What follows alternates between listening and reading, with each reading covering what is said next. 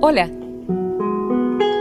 Te estaba esperando para vibrar juntos y juntas entre letras y unirnos en la grandeza de las palabras.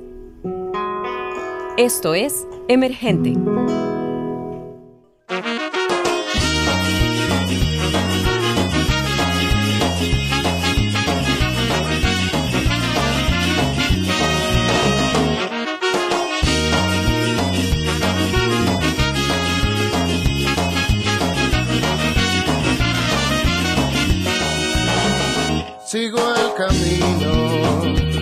Lleva al pueblo. Allá me esperan todos sin andar, mi mente no para su vuelo. Se seca mi cara, siento de nuevo tus besos. Me despiertas echado a volar, recorre miro cuando te quiero. ¿Y qué es la vida si no te tengo? ¿Y qué es la vida si yo sin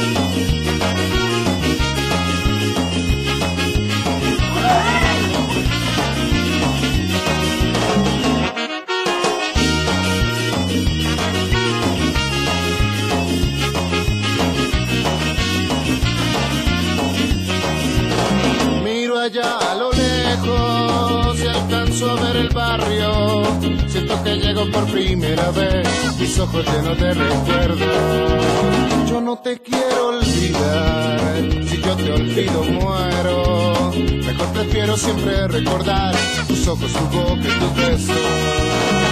¿Y qué es la vida si no te tengo? ¿Y qué es la vida si yo sin ti me muero?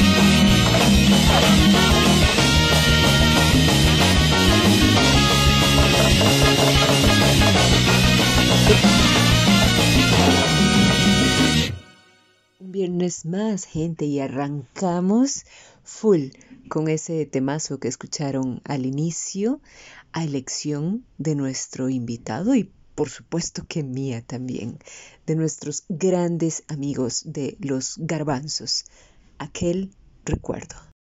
Hola amigos y amigas de Emergente, soy Wendy Alvarado y aquí estoy feliz de la vida eh, por estar un viernes más entre ustedes en sus casas, en, en sus carros, en el parquecito, este, allá en el café, en su lugar de estudios, donde ustedes se encuentren. Eh, me encanta la idea de poder estar entre ustedes Así que, bueno, muy feliz de, de, llevarles otro episodio de Emergente.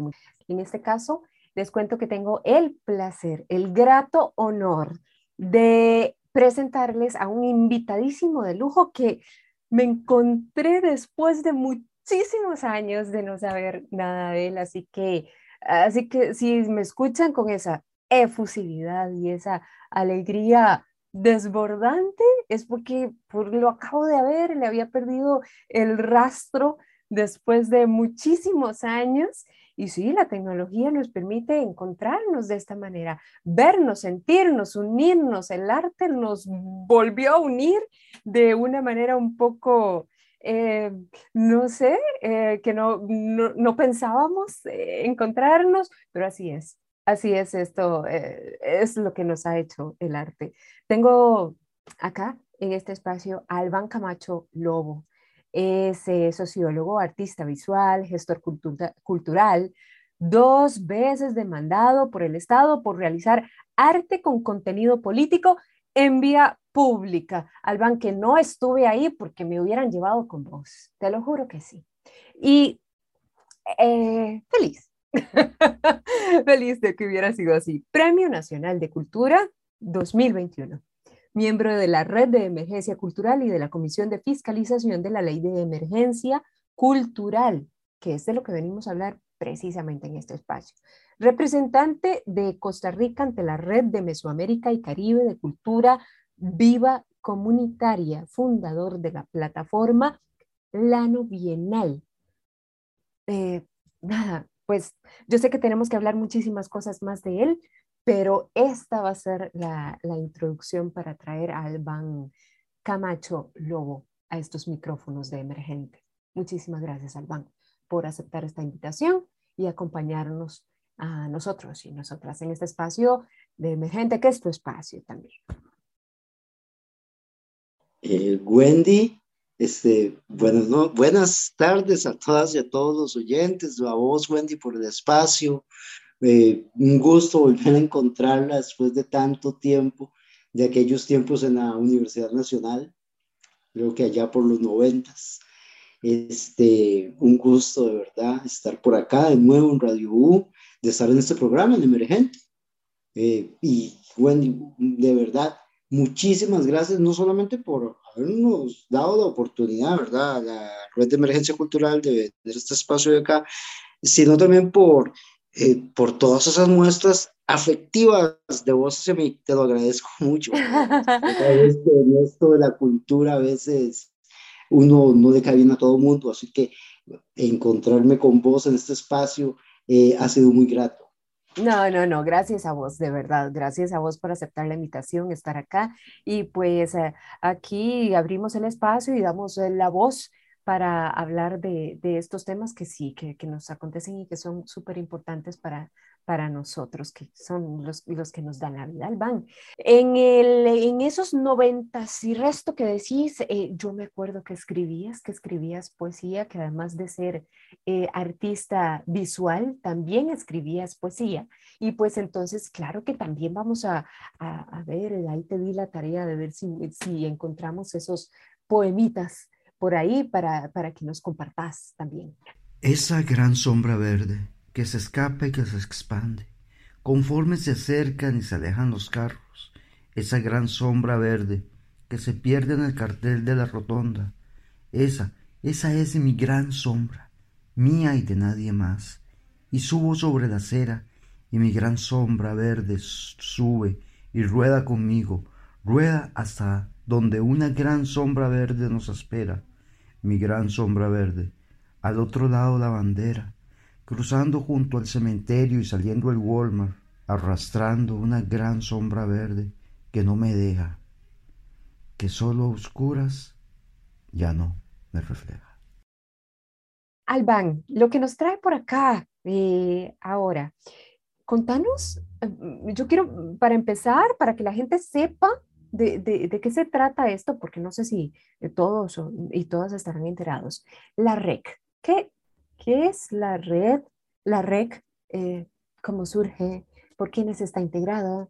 Este, ¿De qué se trata? E, ¿Es un movimiento? De, ¿Qué es? Contanos un poco. Muchas gracias eh, por la oportunidad. Bueno, este, mira, la Red de Emergencia Cultural es una organización de organizaciones, 26 organizaciones conforman la Red de Emergencia Cultural, la cual surge en el año 2020 eh, como una iniciativa de la sociedad civil para ayudar, em, por así decirlo, a luchar un poco contra la crisis laboral que se vino en el sector cultura con la pandemia puesto que el sector cultura tal vez fuimos uno de los más golpeados con la pandemia, puesto que se cancelaron todos los eventos masivos y las actividades culturales se, vinieron abajo y toda esta cuestión del, del distanciamiento social. Entonces, la red surge en este entorno y este, uno de los objetivos por los que surge la red, más que promover eh, una reactivación en el sector cultura es, fue diseñar y promover una ley que viniera a través de los recursos públicos del Ministerio de Cultura a paliar un poco la situación de crisis que ha venido de emergencia que ha venido este, teniendo el sector en los últimos años. Ok, ok, ok, perfecto. Este, ¿Cómo, cómo, cómo ha resultado el trabajo hasta ahorita? ¿Quiénes, ¿Por quiénes está integrada eh, eh, este movimiento, Alban? Ok, en la REC hay 26 organizaciones. 26 organizaciones. Ajá, inscritas. Y sin embargo, igual que en todas las diferentes plataformas, siempre hay un grupo más activo de personas, ¿verdad? Que son los que sacan adelante el trabajo. Entonces, en la red definitivamente Gladys Alzate y Dede Cosiano como fundadoras, eh, son dos personas que llevan a Batuta, está Evelyn Ugalde, está Silvia Kettelholm de Azar, Evelyn que es del Club de Libros, está también Claudia Martínez de Azart, estamos nosotros en la no bienal, Karina Milner, persona, está Iliana Cubero, quien fue hasta hace poquito presidenta de ACAP, de la Asociación Costarricense de Artistas Visuales, y hay un montón de gente que, que colabora. Eh, básicamente el grupo que más trabajo realiza o sobre el cual hay un poco más de responsabilidades es el que te acabo de mencionar, ¿verdad? El grupo de trabajo. Básicamente son compañeras y, y personas, ¿verdad? Que, que intentamos ahí colaborar. Alban, muchísimas gracias, muchísimas gracias de vuelta. Vamos a seguir en esta conversa tan bonita, tan interesante, importante que tenemos acá con con vos. Eh, Alban, de una vez te pregunto, ¿cómo encontrás parado en este momento al sector cultural em, acá eh, eh, en, el, en, el, país, sobre todo con, con, el cambio de gobierno que hemos tenido ahorita? ¿Lo ves ya más fortalecido? ¿Lo ves ah, peor a como estábamos? ¿O cuáles consideras que, que son las mejoras que tiene que, que tener, pues digamos que en el corto plazo, para, para visualizar algo más esperanzador? Eh, gracias, Juan. Mira, Juan, eh, creo, eh, me estás preguntando acerca del cambio de gobierno. la primera señal, ¿verdad?, que tuvimos del gobierno entrante es que en el sector cultura, en el Ministerio de Cultura, se nombra una persona que no es del, del sector cultura, una persona que que no tiene vínculos con el sector y que no maneja, a mi parecer, ¿verdad?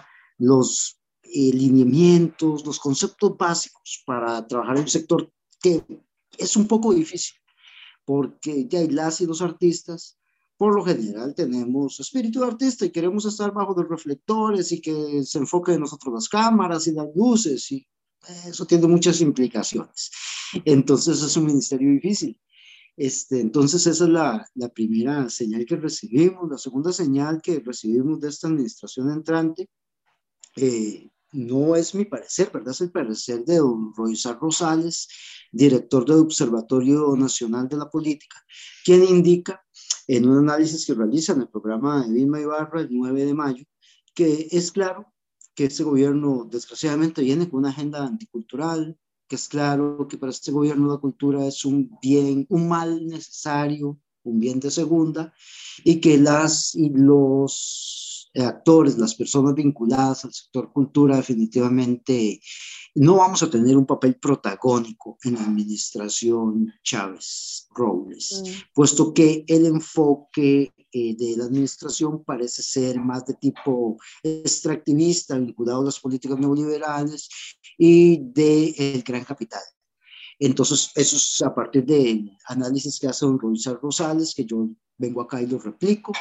Después de las reuniones que he mantenido con diferentes autoridades entrantes, que a través de la comisión y de otros medios eh, mantenemos reuniones con las autoridades que están, han venido llegando. Francamente, no pudiera yo decir que en este momento va a haber un cambio o que se nota un cambio en el proceso de gestión. Eh, hay cosas importantes, ¿verdad? Hay una eh, crítica amplia a la gestión que se realizó en la administración de Silvia Durán como ministra.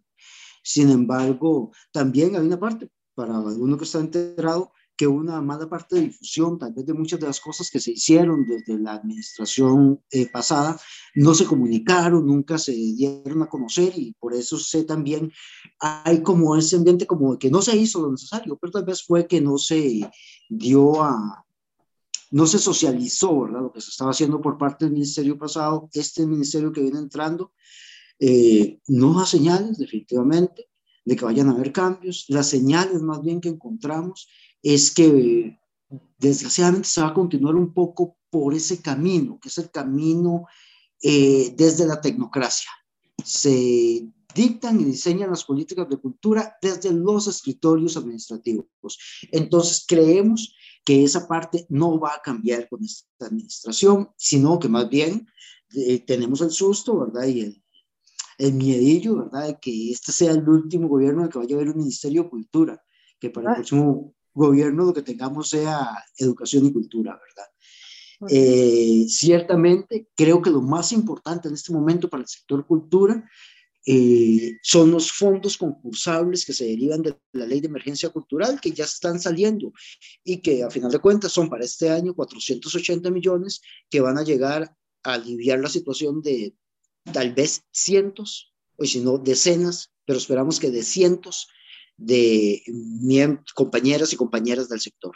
Yo siempre eh, hago esa pregunta a los artistas, siempre, normalmente, o sea, ¿tiene el poder realmente el arte que haces? ¿Tiene ese poder de transformar, de cambiar, de inyectar, de Claro que sí lo tiene. Lo que pasa es que, bueno, nosotros mismos tal vez a veces lo opacamos. ¿Por qué? Porque eh, sentimos ese, ese miedo a la represión, ¿verdad? A que nos retraigan más, porque sí, o sea, no hemos estado tan fortalecidos. Y, y, nada, solo unos pocos valientes como vos que salen a la calle, ¿verdad? Y que lo manifiestan y lo evidencian y no les importa, ¿verdad? Y, y, lo hace por todos. Gracias, más bien, por hacer este, este tipo de cosas. Este, mm, ¿Qué es esto de los concursables, eh, Alban? A ver, porque esto es muy atractivo para el sector. Entonces sí te iba a preguntar directamente, pues cuáles son los requisitos de, los proyectos, ¿no? Que se deben de presentar, cómo, ¿verdad? ¿Cuáles son los subsectores que se van a ver beneficiados de esto? Este, ¿Cómo se reciben, ¿verdad? ¿En qué plazos, ¿verdad? ¿Qué es lo que yo tengo que hacer para eso? ¿Por qué? Porque aquí hay mucha tela que cortar también, ¿verdad? Es tema político, ¿verdad? También, y por ser tema político, eh, se las trae, ya sabemos por dónde, ¿verdad? Entonces, yo lo digo sin miedo. Mm, entonces, también yo, yo sé por dónde viene la cuestión. ¿Qué pasa? A veces se ven beneficiados los mismos de siempre. Y esta es la pregunta que yo sé que me van a hacer el millón, ¿no?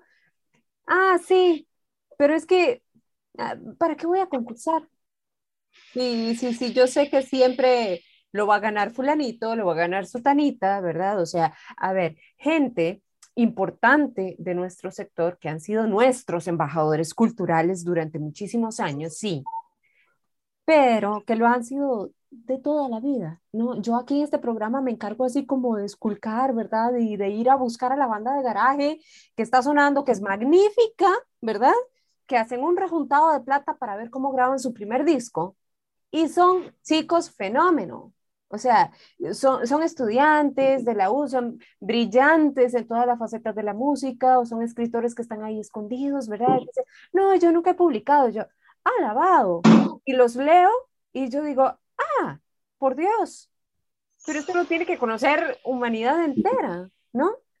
Pero ¿qué dicen? No, no, no, no lo vamos a hacer porque, no, ya sabemos cómo, cómo es la cosa, a dónde va direccionado, cómo va direccionado, ¿no? Entonces, a ver, hay posibilidades para esta gente del sector que se creen pequeños, pero que en realidad son inmensos, ¿verdad? ¿Y, y cómo lo hacen? ¿Cómo, ¿De qué manera tienen que hacerlo? ¿Cómo llegar ahí? ¿Cómo, y cómo no brindarles una esperanza? No es brindarles esperanza.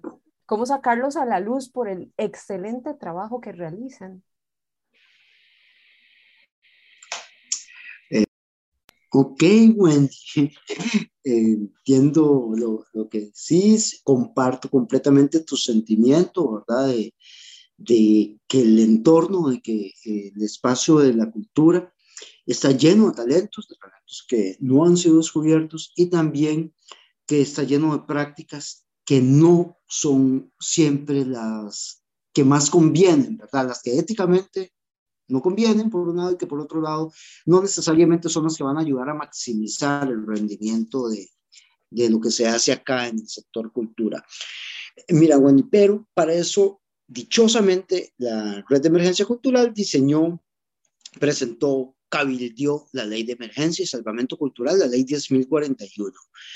Cuando yo digo que eh, la ley va a liberar fondos concursables, es porque el diseño de la ley está hecha para eso, para que eh, año con año los excedentes que tiene el Ministerio de Cultura, la plata que lo sobró, que no usó por algún motivo, no la devuelva a Hacienda, sino que la reinvierta hasta el año 2025 en fondos concursables de la ley de emergencia. Ok, entonces, por un lado tenemos los fondos concursables ordinarios que tiene el ministerio y sus órganos desconcentrados con toda esta maraña estar al día con la caja, inscrito en el SICOP, firma digital en el SICOP, eh, cuenta IBAN en el SICOP, eh, aparte de eso, todos los demás pequeños ítems que tiene que llenar un licitante, eh, que hace que muchísimas, que la gran mayoría de las personas que actuamos en el sector cultura, en el campo de la cultura, no participemos de los fondos que libera el ministerio, porque o estamos atrasados con la caja, o no tenemos la firma digital, o no tenemos la cuenta Iván, algo pasa. Pero son tantos que entonces la gran mayoría de nosotros nos vemos excluidos del proceso y hay un pequeño grupo de personas que tienen todo el día, pequeñas empresas y personas individuales que son las que pues, continuamente participan porque ya tienen abierto el portillo. Bueno, entonces la ley de emergencia cultural viene a darle un, aliciente, una esperanza, como vos decís, al sector. Eh, ¿Quién puede participar de los recursos de la ley? Cualquier persona eh, del sector cultura, eh, artista, investigador, director, curador, gestor que se haya visto damnificada por los efectos de la pandemia. Entonces, eliminamos toda esta maraña de el día con la caja, el día con el CICOP, firma digital, cuenta inscrita, todo eso lo eliminamos a través de un trámite único, que es la declaración jurada. Entonces, hmm. ¿quién puede participar de los recursos? Cualquier persona del sector cultura afectada que, que baje el formulario que, está, que sale disponible con las diferentes convocatorias. Entonces, por ejemplo, en este pero, momento... Pero, Alban, perdona que te interrumpe. Yo tengo que tener un proyecto en específico como artista, o sea, qué sé yo, decir, bueno, tengo listo mi segundo poemario, necesito buscar una, una edición. ¿Colegio Costa Rica? Ok. Yo, o sea, tengo que tener un proyecto. Ajá. Tienes que, tienes que tener un proyecto, no es gratis, no es un bono proteger que se le da a los artistas, o sea, a la gente del sector, no es un bono Usted tiene que tener algo que ofrecer a cambio de esos fondos concursables. Es un concurso. Ok, entonces lo que se hizo con esto es simplificar el trámite. Por un lado, traer los recursos, recursos que no existían para el sector cultura, se traen con la ley. Ok, por un lado, para este año 480 millones, vamos a ver para el próximo cuánto es lo que hay.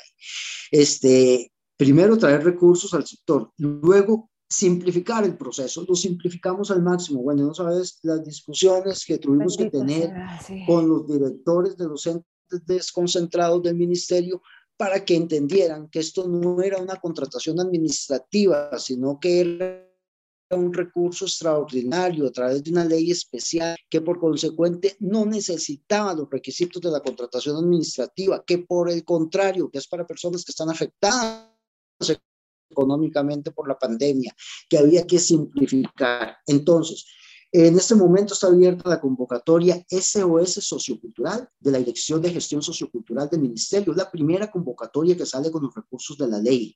Entonces la misma convocatoria lo dice. Esta convocatoria está abierta con los recursos de la ley 10.041 y aquí está el formulario. Entonces llena el formulario, ahí su nombre, su firma, etcétera, y viene una, este, sus datos, ¿verdad? Viene eh, una plantilla que es la declaración jurada que esa usted la va a firmar, descarga la firma y dice la plantilla en resumen que yo, fulano tal, cédula tal, me vi afectada por la pandemia en mis actividades culturales. Básicamente eso es lo que dice una declaración jurada y esa es eh, la puerta para poder acceder a estos, a, este, a estos recursos. Mm, Entonces, eh, eliminamos, como te digo, todo el proceso de contratación administrativa, porque los fondos de la ley no son eh, contratación administrativa, y se simplificó en este trámite único, que es llenar el formulario y firmar la, el adjunto de la declaración jurada.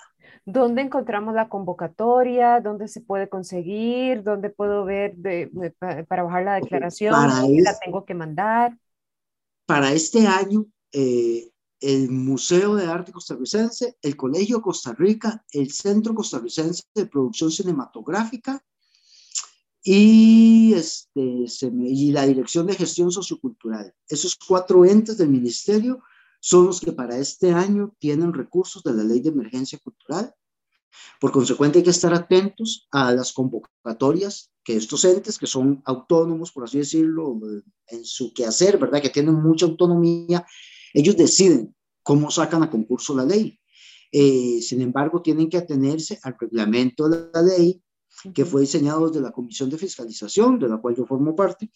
Entonces, eh, eh, aunque cada ente defina cómo saca a concurso estos fondos, a través de cuál convocatoria, el reglamento para la convocatoria es la misma. Entonces, estos son los cuatro entes del Ministerio de Cultura que para este año pueden presentar convocatorias con los recursos de la ley 10.041.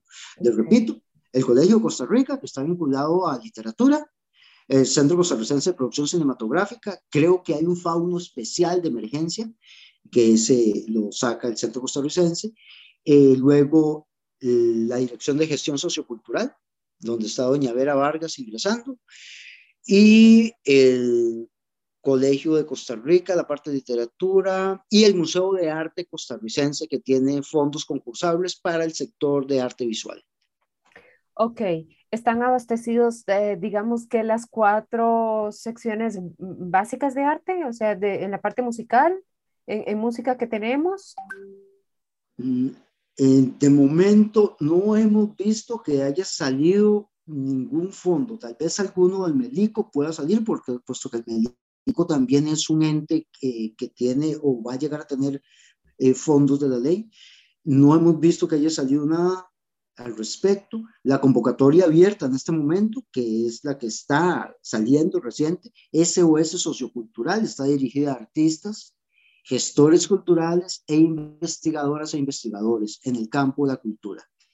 Entonces, ese es en este momento la convocatoria que está, pero como le digo, tendría eventualmente que salir la convocatoria del Colegio de Costa Rica para literatura, y la del Fauno Especial para cine y la de este, mm, el Museo de Arte Costarricense para Artes Visuales. Para visuales, ok. Sí, esta ley está vigente hasta el 2025, entonces el próximo año de, los recursos también se van a repartir. También. Diferentes entes, son como 20 entes que tienen ministerio, los cuales pudieran llegar a tener recursos de la ley. Sin embargo, hay un mecanismo interno por el cual eh, la ministra, en este caso, definiría eh, a quién le llegan los recursos y a quién no. O sea, no, creo que eso ya es algo de definición interna del ministerio. Ok. Yo voy concurso y bueno, esto es algo en lo que, bueno, se llama concurso. Este, pues no todos eh, los artistas van a salir favorecidos, ¿no? Así es. Ok, ok. Okay. Pero se tiene esta opción, Wendy, de acceder a recursos del ministerio a través de un trámite simplificado, hiper simplificado.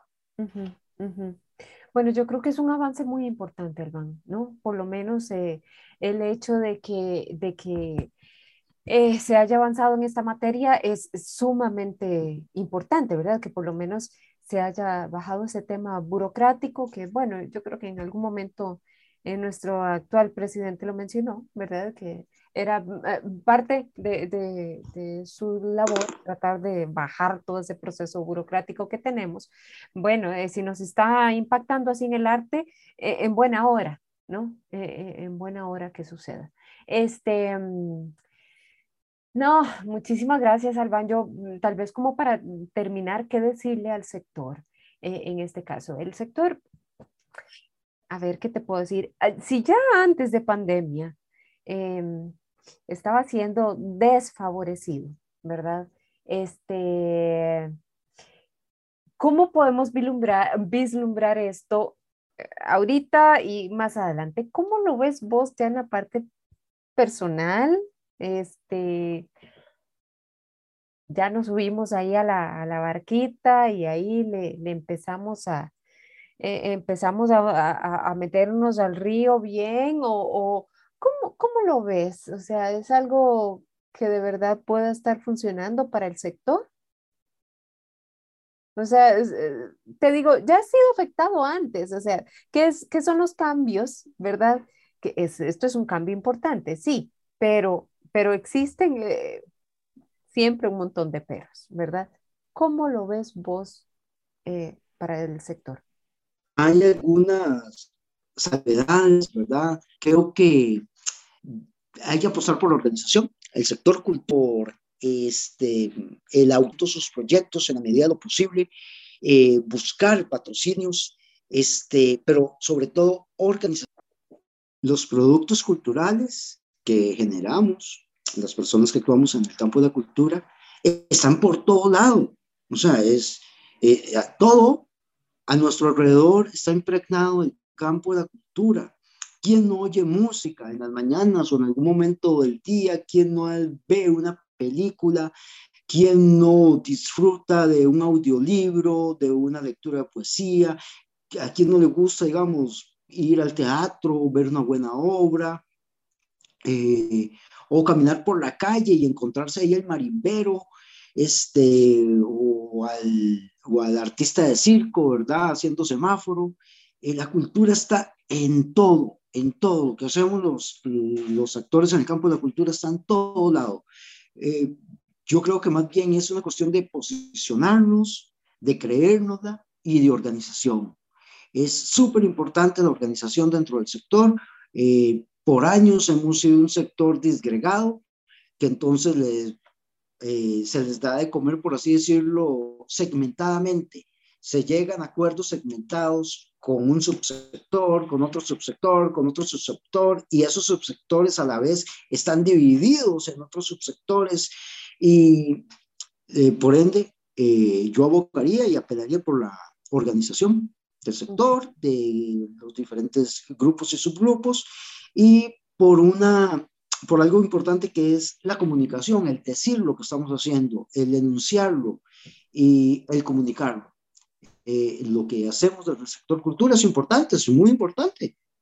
Todos los días consumimos productos culturales, pero la gente no se da cuenta y la gente está muy culturizada con la cultura.